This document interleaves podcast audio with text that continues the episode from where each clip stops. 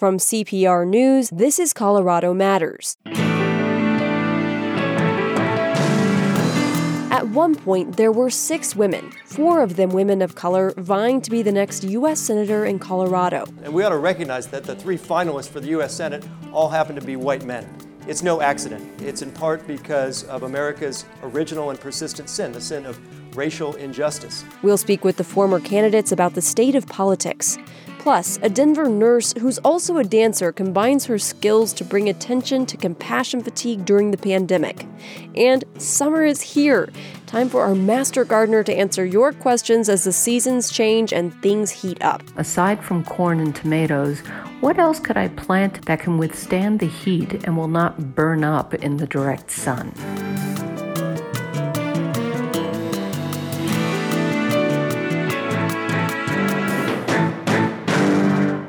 This is Colorado Matters from CPR News. I'm Avery Lill. Colorado voters will pick the Democratic nominee for the U.S. Senate next Tuesday. Democrats John Hickenlooper and Andrew Romanoff are vying to face off against Republican incumbent Cory Gardner as one of the country's most closely watched races. At one point, six women, all Democrats and most of them women of color, sought the party's nomination.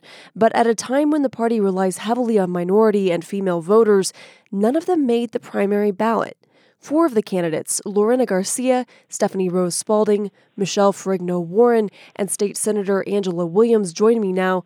Welcome to all of you. Good morning. Thank you. I want to set the stage a, a little here because we're going to be talking about race a lot in this conversation. Stephanie and Angela are black, Michelle is white, Lorena is Latina.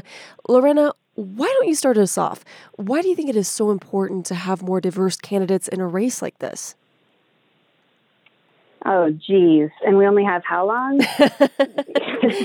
you know, what's what's important is representation. And I think that the reason why specifically as a woman of color, I talk about representation is because I have yet to see representation from the communities that I'm a part of. And when we have women, when we have women of color, I mean, the fact that we we had six women of color or six women running for U.S. Senate after not having a single woman run since 1998 is actually quite shameful. And each one of us that decided to run for this, we should be very proud. But the fact that it took 20 years for more candidates to say, okay, I'm going to run in this field, it shows that we are living in a system where we feel like we can't run for seats like this. And that needs to change. Let's talk about those obstacles you all encountered in this race. Angela Williams, tell me about your experience. Well, I think, thank you for the question. I think my experience as the only sitting elected official in the race um, was one in which I was proud to run with, with all of these women and see the, the, the landscape change so women would step up and run. Um, I think some of the biggest obstacles for for me was number one, I was an elected official. Number two, I thought I had all the experience. Number three, I know how to fundraise. So I've campaigned and, and won races over the last ten years, but it was the party, Democratic Party in Washington that you know, chose John Hickenlooper as the um, person they were going to endorse in a time when we need so many more women and other voices from other communities running.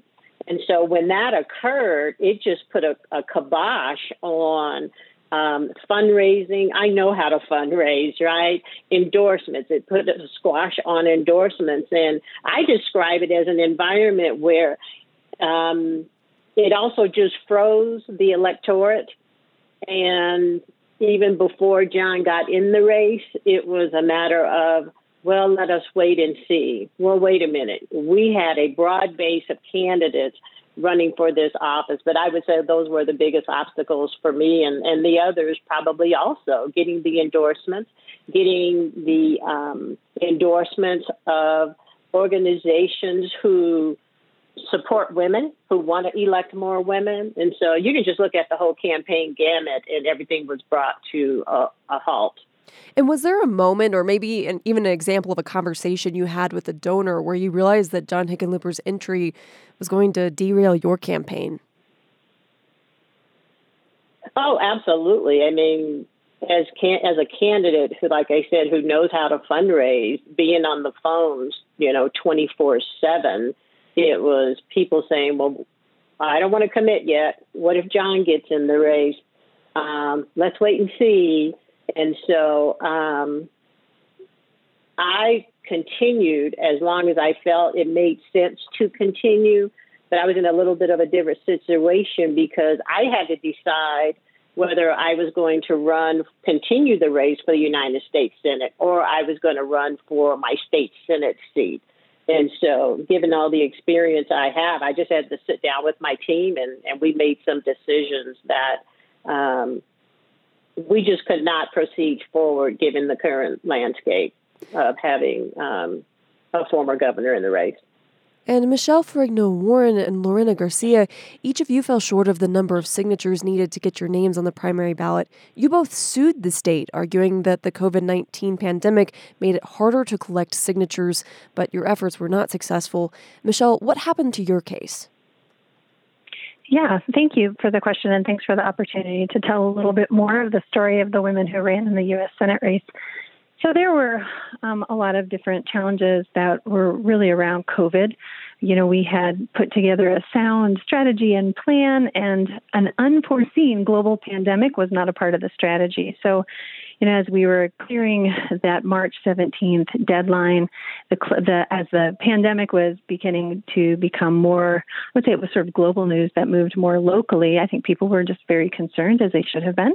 And um, instead of wanting to stop and talk to people on their way into grocery stores or in parks, they were trying to get toilet paper and get the things needed for their kids to be able to start homeschooling, et cetera. So there's a lot of dynamics. I, I know we started um, looking at actual numbers the weekend before the weekend after, just in the beginning of March, and we were seeing a decrease by 90%. So when you do door knocking, how many people are going to open the door? And we were getting about a 10% open rate, where some of our, our friends and, and canvassers would get up to 100 signatures a day. They were having trouble getting 10, 15, 20. And so that was a, a real, had a real impact on the ability to collect signatures. And at the end of the, the first part of this General Assembly session, the reality of the caucus process having to go virtual, the fact that signatures were now becoming health and public safety, you know, the House had brought up a bill to try to to accommodate um, ballot access, and so I know I was working in conversation with several people in the General Assembly in both the House and the Senate to see if there could be some type of accommodation for petition um, candidates like myself, like Lorena, and other people, not only in the U.S. Senate race, but also the down ballot races, because we were having such big impacts of people not being able to sign. And there was no provision um, put in the Colorado General Assembly. And so that is why my team and I decided we needed to sue.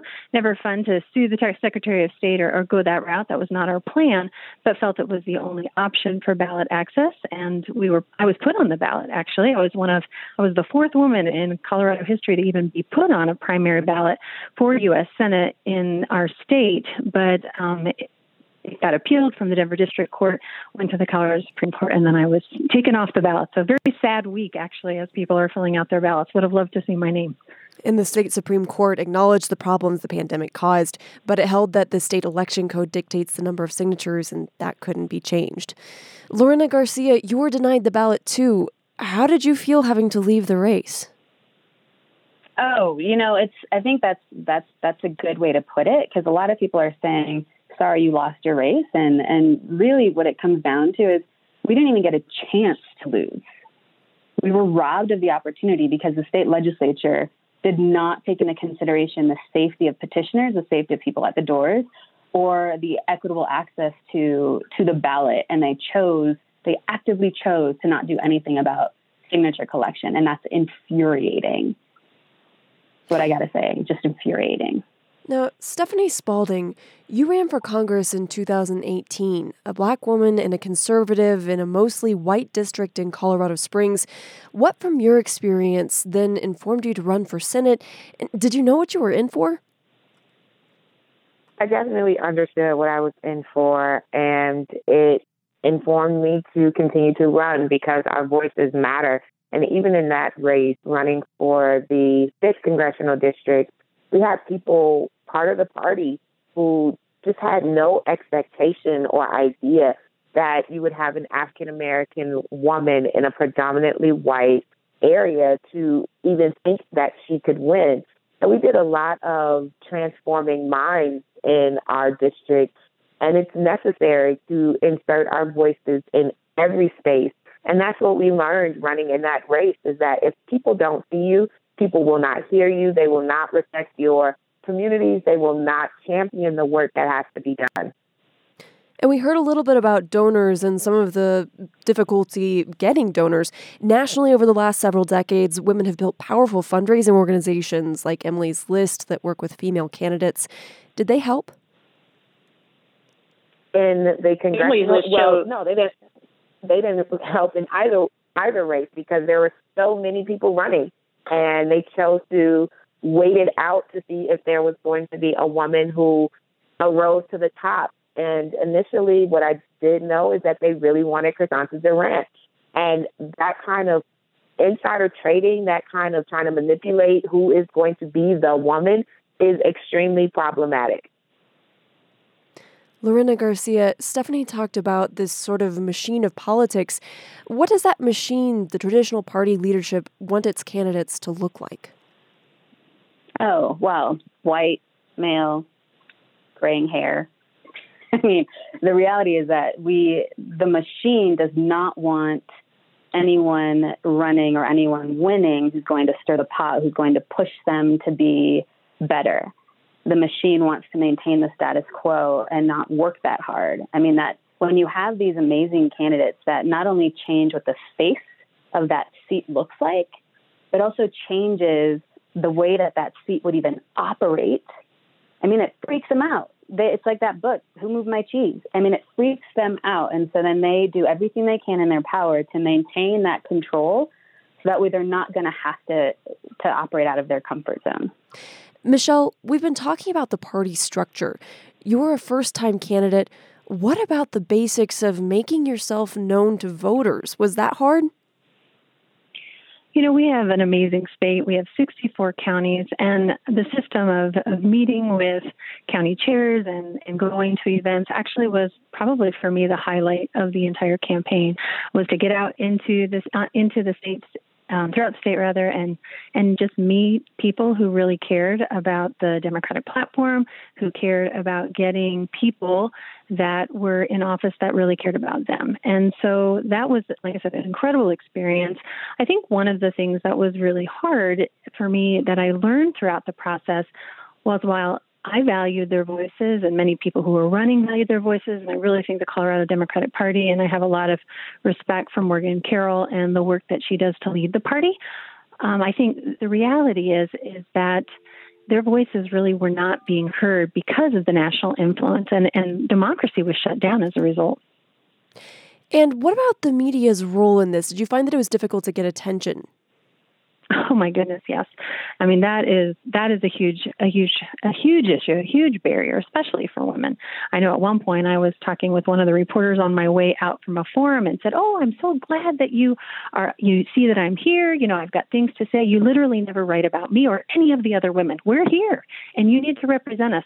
I think he was so shocked that I would challenge him, but it was just that constant need to challenge the system, not just the system of the party, but the system of the media and just institutions in general. And then, of course, fundraising is a whole other issue to to challenge. I, I'm not much of a critic, but I am a challenger. And Stephanie, did you find that it was difficult to get attention as well? Absolutely. I think it was intentional in that way where individuals in certain outlets just simply refused because they recognize to to actually interview and elevate the voices of women would shift the dynamic of what the National Party wanted. I deliberately, very much like Michelle, spoke to anchors on um, on public television or in broadcast television, and they simply would not sit down and elevate the voices of many of the women running. Lorena. This is Senator Williams. I wanted to jump in and say that while we were campaigning, what we also found occurred is that usually the press would not even show up unless former Governor Hickenlooper was there. it was like they were following him, but not paying the attention to any of the other candidates. Thank you for sharing that.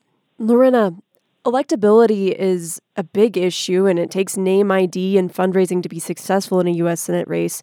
Is that too much to ask of a candidate who makes the ballot? Well, I think electability is, you know, you determine electability based on who voters vote for. And um, I think electability right now has been very much um, poisoned. And I think going back to the media question, I mean, considering the fact that I don't know how many of the other women who are on this call, even with CPR, have ever been interviewed before today. I mean, the fact that, that this is happening, I'm grateful, but it's after the fact, you know, and then given also the the chance that, that or the, the language that is used in the recording when when we are mentioned, we're mentioned as lesser known or newcomer, or, you know, like we're already given, the, we're put into these boxes that already challenge our electability instead of actually presenting us as these are candidates and it's your opportunity to decide. I mean, that's really the media's role. The media's role is not to to sway people into a direction. The media's role is to inform. And I don't think that that's what happens in political campaigning at all. And so even those words like lesser known or coding electability. Mm-hmm.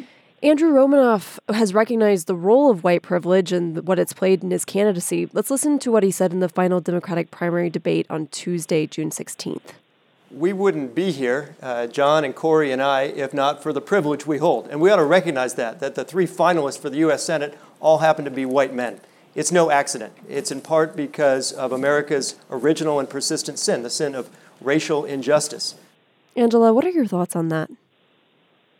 You know, I uh, admire Andrew Romanoff uh, for being able to to realize the landscape and the inequities that do occur, and those who are privileged. Um, but the what the the conversation of the day is about um, racial justice and equality, and we've had protests all over the country about racial equality. I just want to say that politics is no different and as my other friends have said on the call, it's about women, it's about women of color. And I think it's important that Andrew has, has recognized, and we've had this conversation, and the Democratic Party knows that African American women are the largest voting bloc in the country, the biggest supporters of Democrats, but yet we lack the support of representation. Uh, but I admire Andrew, and I think he realizes what's going on in our country today, and we need equality and opportunities for women and women of color um, in representing the people of Colorado. And to that point, we spoke to a voter who worries the candidates on the ballot don't have grassroots appeal. Her name is Catherine Newell. She's 31 and lives in Highlands Ranch. She's unaffiliated, but used to be a Democrat and left the party after she thought they pushed Senator Bernie Sanders aside in his 2016 presidential election bid. Who is energized right now about these men? Who? You tell me. I want to meet a young person of color who's like, can't wait to cast my ballot for these old white guys again. People are doing it because they're settling. And that's the sadness about America. Like that's not our that's not our legacy. That's not really what we're called to do. Angela, what needs to change to give women greater opportunities to attain offices like the US Senate in Colorado? Well, first of all, I think what needs to change is the the, the democratic machine in Washington and in our state needs to realize that the more diverse voices and representation we have, we're a better state and we're a better country. I think that we should not be settling, but it just appears as though, due to some inequities, that you know the state believes that only white influential men can represent this state, and I think any woman who was on this ba- who was in this race can represent Colorado. And we have to recognize that. We need to make sure that we get the Democratic Party locally and nationally behind us because I believe the people of Colorado do want change. Um, that's why we all ran. It's time for a different voice. And so to me, that's a cultural change also to realize that women and women of color can run and represent. And we need, like the press, we need the organizations who support women to recognize and not go along with the party establishment or step out because they're afraid of the party establishment. We need to let the people of Colorado let their voices be heard and let them elect who they believe is the best person to represent us in future point, races. To that point, can I just add um, to the last two questions? One, that it is insufficient for someone to recognize after the fact when all of the women are out of the race that white privilege exists. So if Romanoff is genuinely progressive and aware of that, his work should have begun while we were in the race. He should have articulated that and, like many accomplices, moved out the way. That's one thing that needs to happen with white men. Move out the way. Secondly, campaign finance reform, making campaigns publicly funded so that the question of electability is off the table and everybody has an equitable way to enter into a race. That is structural change that has to happen if we are going to have more diversity and representation in elected politics. Thank here, you. here, Stephanie. I'll just say this. I appreciate what Andrew said, but he talked about the original sin of racism, and I, I concur. But what he didn't mention was patriarchy. The country was built on a system for land owning men. And that is the system that we continue to talk about being perpetuated and wanting to break in. And so, like I said, I appreciate what Andrew says. I have a lot of respect for him, but I agree with Stephanie. You know, if he and other people truly believe that this is a lament, then action should have backed it up a long time ago, and that we need to address not only our racism, but our patriarchy. Well, we'll have to wrap up here. Thank you all so much for joining us today. Thank you. Thank you. Thank you. Thank you. That's State Senator Angela Williams, Michelle Ferrigno Warren, Stephanie Rose Spalding, and Lorena Garcia. They all ran for the Democratic nomination in the U.S. Senate in Colorado. This is Colorado Matters from CPR News.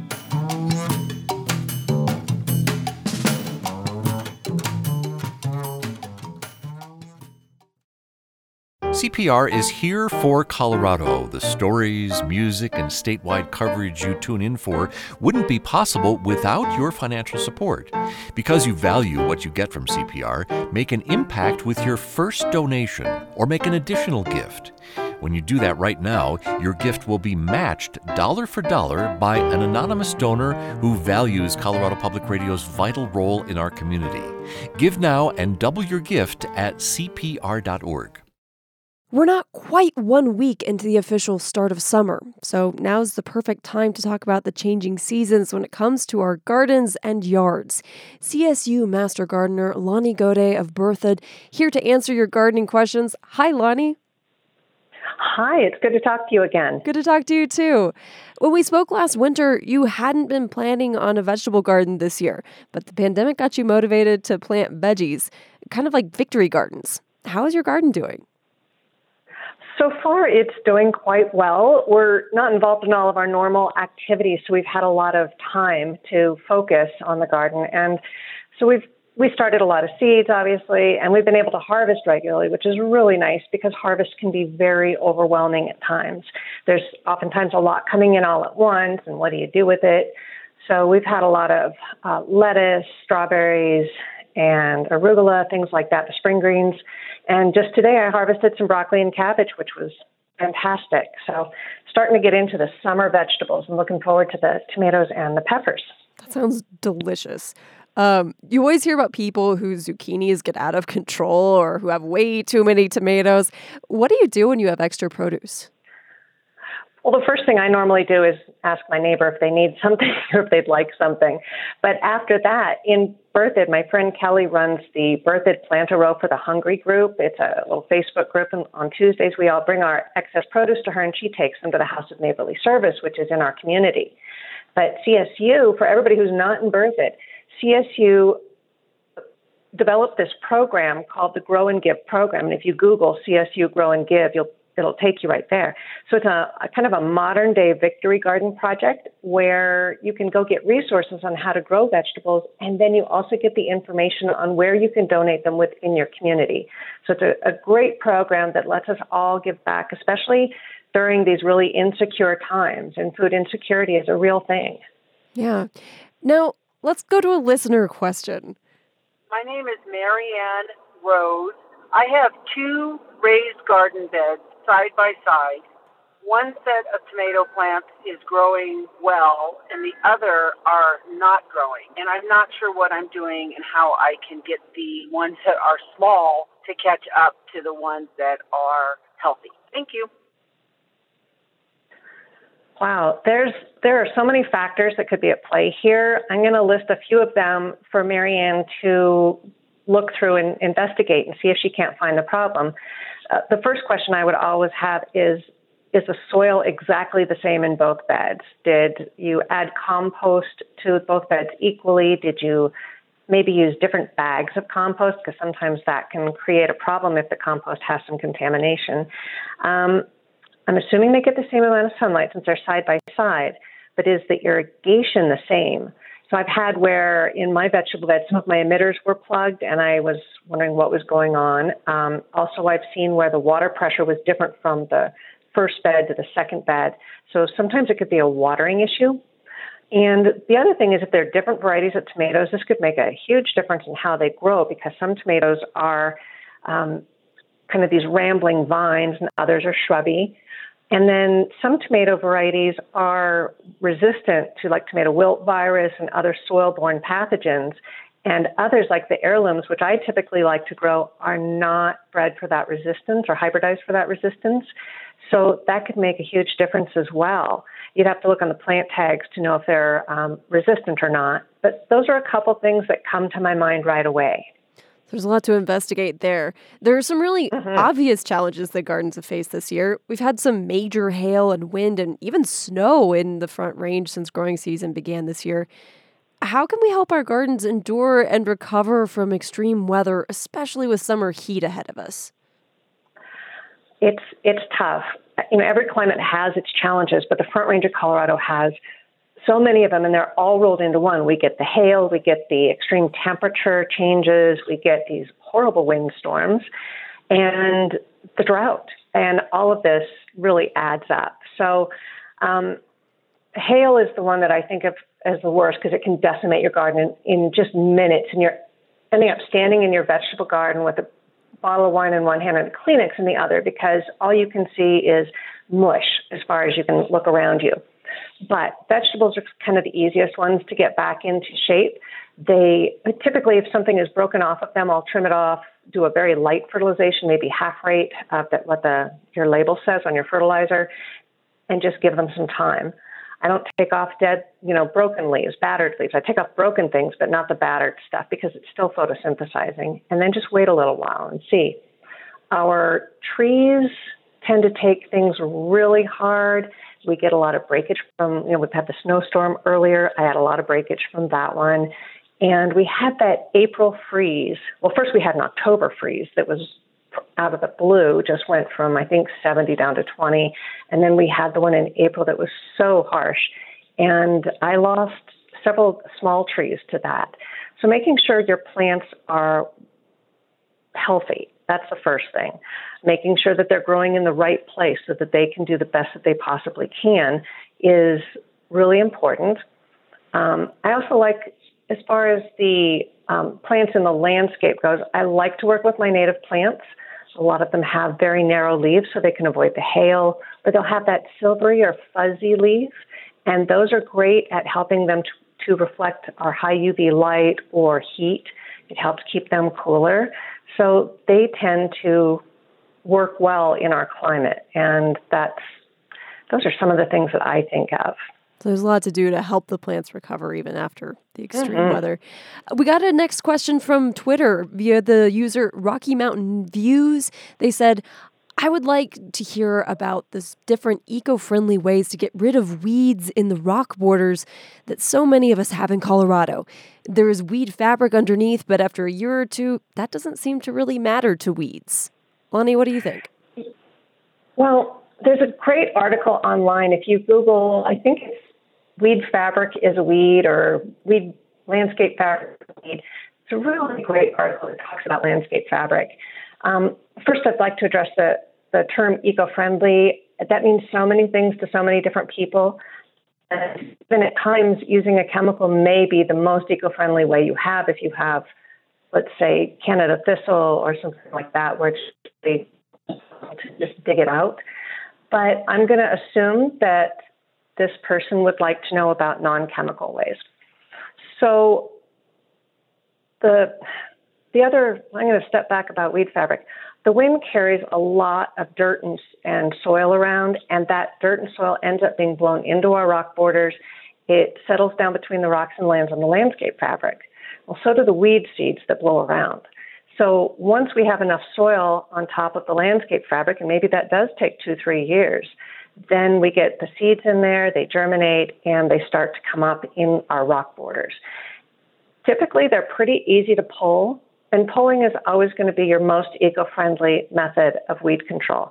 Pulling, hoeing, anything that you're doing mechanical, uh, where you're using your own personal energy and you're not using a chemical and you're not um, using big machinery. So that's the problem with the weed fabric in terms of why the why the weeds show up a few years after you've put in these uh, these nice rock borders.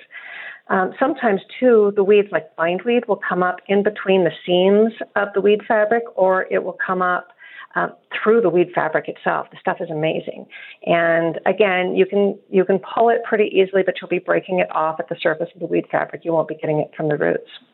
And another Twitter so, user jumped in and they suggested something called a thermal weeder. What is that? Does that work? They do. Um, they're really interesting. They're kind of fun to use. It's basically a miniature flamethrower, but it runs off of a small propane bottle like you would take to go camping. Um, I used one for a season. I wanted to try it and see what I thought.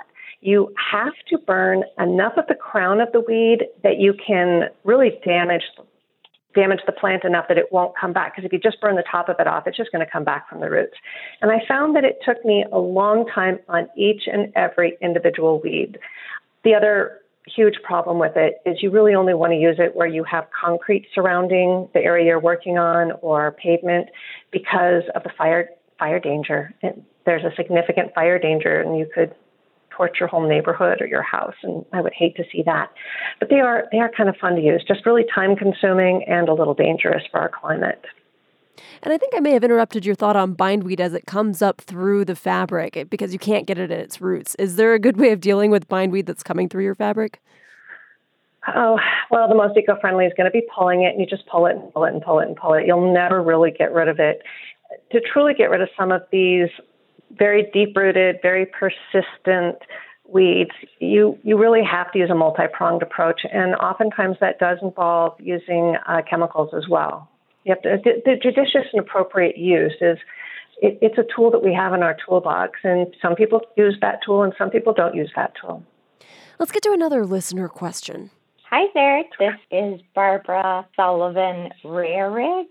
Now that Denver water has increased their pH, we've noticed that our climbing rosebush is getting yellow leaves. Is there anything we can do to counteract the high pH? Thanks so much. So, Denver Water, they changed their target for their pH from about 7.8 to about 8.8. And our native soils in Colorado are particularly alkaline, so they tend to be in that um, eight ish range, you know, anywhere from seven and a half to eight and a half, nine pH range. So that's our natural soil that we're working with. And the small change that that the water experienced shouldn't really affect a plant, and if it did, it should affect every plant in the garden. So I would look for other issues. I would look at the surrounding area for clues such as do you have a tree nearby that got particularly larger this year and is blocking out more sun? Or did was there a change in your watering schedule or amount? Or did you disturb the soil in the area? A lot of people will dig a pathway or dig nearby and not realize that they're really disturbing the roots. And these are more likely culprits than the change in the pH. And Robin Springer of Denver, Colorado built a raised garden bed that gets a lot of sun. She sent us this question. I'm wondering, aside from corn and tomatoes, what else could I plant in that location that can withstand the heat and will not burn up in the direct sun? Thank you for your suggestions. Well, this is interesting because most of us want a lot of sun and heat for our vegetable gardens, but there is a point where it's too much. And I've used shade cloth in my garden. I made little awnings um, out of a variety of materials, T posts or um, galvanized pipe or what have you, conduit. And then bought some shade cloth from my local garden center. And you can buy it in varying sizes. You don't have to buy a huge amount. And I've actually set up shade and I keep it over to my tomatoes, even though they like sun, because it protects them a little bit from the hail. So there's one option. You could you could create a cute little arbor with some shade cloth. But other vegetables that really like this would be um, peppers, green beans, onions, and a variety of squash plants. Uh, and not just green beans, but the pole beans, the, the drying beans like kidney beans and pinto beans. So there's, there's a whole lot of options there for that hot, hot, hot sun. Well, are there any other gardening thoughts that you want to leave us with as people go into their summer? Um, you know, I would say that because we're we're all under a lot of stress right now. This the the world's a little uncertain, and when we go out to our gardens, oftentimes we just see the problems that are out there. I've had many problems in my garden this year. I know that my focus is on what is doing well, and then just sitting out in the yard and enjoying what's done, what's what's working, what's beautiful at the moment. Just enjoying your garden this year, and I know a lot of people are trying gardening for the first time. Um, it's a victory garden concept, and I, I love it. But remember, it's to fail at gardening. That's how you're going to learn. I really like that perspective. Thank you so much for joining us, Lonnie. Thanks again for having me. CSU Master Gardener Lonnie Godet of Berthoud joins us seasonally to answer your gardening questions. When we come back, a Denver nurse who's also a dancer brings healthcare workers and artists together in a project about burnout. This is Colorado Matters from CPR News. CPR News will bring you the latest on the Colorado Senate primary on Tuesday, with reports throughout the day and a live Colorado Matters at 7 p.m. Ryan Warner and Joanne Allen will be joined by CPR News reporters in the field, including Caitlin Kim in Washington, D.C. Tune in to hear about the race to take on Republican Senator Cory Gardner in the fall, which could determine which party controls the U.S. Senate. Your source for 2020 election coverage is CPR News. Artist and registered nurse Tara Rynders of Denver was supposed to perform her interactive show First Do No Harm at a New York City hospital earlier this year. Then COVID 19 hit, but she hasn't lost sight of her work to raise awareness about compassion fatigue and burnout among nurses. She's now collaborating on a project called Resiliency Moments Art and Healthcare During a Time of Crisis. Tara, welcome back to the program. Hi, Avery. Thanks for having me. First off, I just want to ask as a nurse, how are you doing right now? Yeah, thanks for asking. It's, um, you know, we're coming to this point where at currently the hospital I work at, we have almost no patients with COVID. So I think we're starting now to take a deep breath a little bit. And um, I think I'm personally just reeling from what just happened and looking to um, resources and figure out um, how do I really feel? Because when we've been in just such a moment of craziness and survival mode, that now I think we're starting to ask these questions. And and I think I feel um, really sad right now about what we're experiencing um, in healthcare and experiencing with the loss of um, our patients in COVID.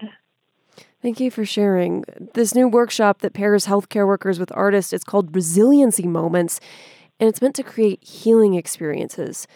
Can you describe what a couple of those experiences could look like? Yeah, so resiliency moments were created out of work that I had done years ago when my sister was in a coma, and um, I was living with her in a rehabilitation center where I washed her and bathed her, and she couldn't speak, so I was her voice and her advocate. And I realized that these intimate moments that I was having with her, I wanted to share them through an, art, an artistic lens.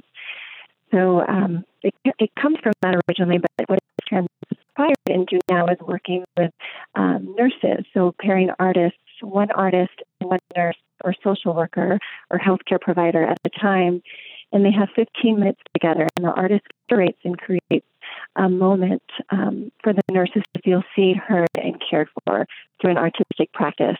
And so, what this looks like is one artist Jad Tank. He's currently in Lebanon, and he um, we do this virtually, and he creates Happy Morning, which uses gestures for the nurses. They they provide and create the gestures that they would like to show for somebody that they've lost, and so they create this movement phrase or this dance that honors someone that they have lost. Another artist, um, Leah Bonfilio, out of New York City, who performs with Third Rail Projects she is an immersive theater artist, so she created this very performative, interactive piece where they um, together they plant and they talk about gardening and they read a poem and they actually plant something together um, virtually and they watch it grow. And she sends pictures as it grows from um, from week to week. And they talk about something that they want to let go and something that they want to see flourish. Another um, musician joined us and she um, she writes a song with a nurse so the nurse helps create the lyrics and she they pick the different types of strumming and the different sounds they like and together they create this song based on the emotions of what they're feeling um, at the moment. And you mentioned that feeling of not being able to move through those feelings during times of chaos and not being able to process them until after. In what ways does this kind of art help nurses express thoughts and emotions that they otherwise not might not be able to express I see art as um, a form of disruption, which for me is really beautiful because we, in so many ways, we set up these structures for ourselves. And in healthcare, we're very set to this one structure that's been created for us.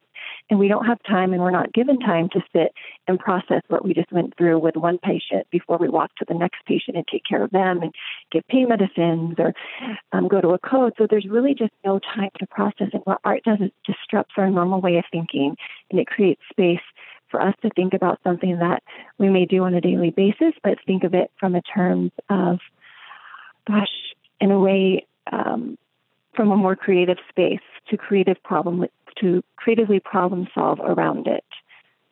And I'm also wondering how resiliency moments intersects with the racial disparities that we're seeing with the virus and generally in healthcare. Mm-hmm. It's a really good question, and um, from my research, that we did with the workshops that we did for nurses was which happened before COVID is that with the arts that we were able to increase empathy with nurses and decrease burnout. And when you can increase empathy, you're able to um, understand where someone else is coming from. And I think this is a place if, if you're running on um, fatigue and if you're burnt out, you're working from this lower reasoning. You're um, you're working through path of least resistance, and you're not working from a place that has um, from self awareness or even from someone who's actually done the work around their own racism. So, if we can combine these efforts of fatigue and burnout and give nurses the tools that they need to do their own personal racism work, as well as the tools to take care of themselves, because they're they're both taking care of themselves both types of work. Then they're able to bring that to the bedside where they're able to actually think and empathize with patients that maybe they weren't able to empathize with before. So, in, in a sense, the resiliency moments, my fear is that it's a band aid, in all honesty, that we're, we have a much larger issue or root systemically in the hospital, both with racism, white supremacy, and fatigue and burnout that um, we we can give our nurses resiliency moments all day long, but if they're still being put into the same situations, um, that they won't actually be able to heal and care for patients in the way that they patients deserve to be cared for. Hmm. I want to talk about your COVID Stories project. It collected nurses' experiences during the pandemic. A couple of months ago, you and two of your colleagues at the hospital created a dance to go along with some of these stories and filmed the performance. Let's listen to part of that video while a nurse is talking directly to her first COVID 19 patient. You had a cough, but we're happy and hopeful. We admitted you that day, a Friday, and by Tuesday, you were very sick. In the weeks since, I've not stopped wondering about how you're doing, how your family is coping. Since our meeting, I've had the privilege of caring for you in the ICU, cheering your progress, and doing what I can to convey how much we, your healthcare team, your family, and your community want you to pull through stronger and more resilient after this. Tell me about the dance moves that are seen in the video. What do they represent to you and your colleagues? So yeah, that was Maureen Miller sharing her story. And um, what we did is we met. Um, it was in the midst of COVID, um, and we met online um, through Zoom, and we used a prompt that I learned from a professor at CU Boulder, Onye Ozuzu. I remember when, and we wrote about a story of loss or grief that we experienced with a patient. After that, I felt, and then continued the story. And we all took a moment to write these journaling prompts, and then um, circled different words that stood out to us within that story. And from those words, we all created gestures um, or movements or um, to share like um, what that feels like somatically through our body. And then we all shared our movements with each other, and then we learned each other's movements. So we were addressing this like as self care, but also as collective care, so that we were taking on each other's stories. And something that's really powerful about um, the workshops I did that the nurses said was you know, we can talk about our experiences with our um, partners, with our therapists, even, but to tell it to another nurse who understands and who gets it is really when um, I felt healed. When um, I know that they understand what I'm going through. So that's taking on each other's movements is a part of that collective care for one another. And then we were able to use these movements and walk down the alley in Capitol Hill right before the howling began and, and share um, share what we were going through. And you can actually see that in the video when this 8 p.m. howl starts. And I wonder, is that sort of the collective care of the city for its healthcare workers as well? Yeah, I, I, I think so. I think that's what it felt like. There was a moment we were all just standing with our hands on our hearts, just looking up and um, listening and taking in the howls. And that was a moment of care, of receiving for us. Um, that we don't necessarily give ourselves time to receive or receive as nurses. In your story in the video, you say, we're going to need a different name to describe our mental state. Compassion fatigue and burnout is just not going to cut it. Do you think that there's a lack of understanding from the community about how healthcare workers are impacted by their work mentally? Absolutely.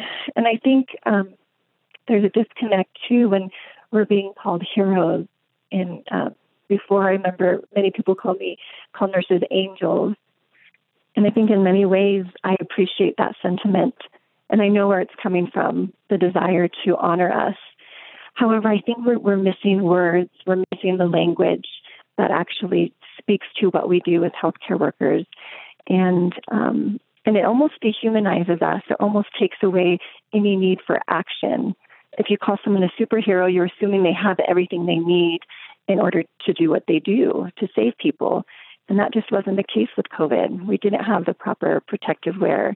And there's this uh, term, moral injury. Um, I'm working with a nurse researcher, Deb, Deborah Kinney, who's um, an expert in this. And what moral injury is, is this idea that we know what we're supposed to do as nurses in order to take care of our patients in the best way possible. And when the system or COVID or whatever it may be prevents that, that causes moral injury to us that we know, you know, there's not a lot of mental health resources. So we're discharging homeless patients back to the streets without any resources.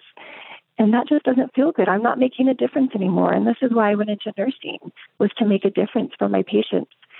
And in a lot of ways, we can't do that. Um, and that causes fatigue and burnout as well. Thank Tara, thank you so much for sharing your story. Thank you. Denver nurse and dancer Tara Rynders. She's putting on a virtual event in July called Resiliency Moments Art and Healthcare During a Time of Crisis. We'll put a link with information on how to take part in our podcast at CPR.org. Thank you so much for joining us today. I'm Avery Lill. This is Colorado Matters from CPR News.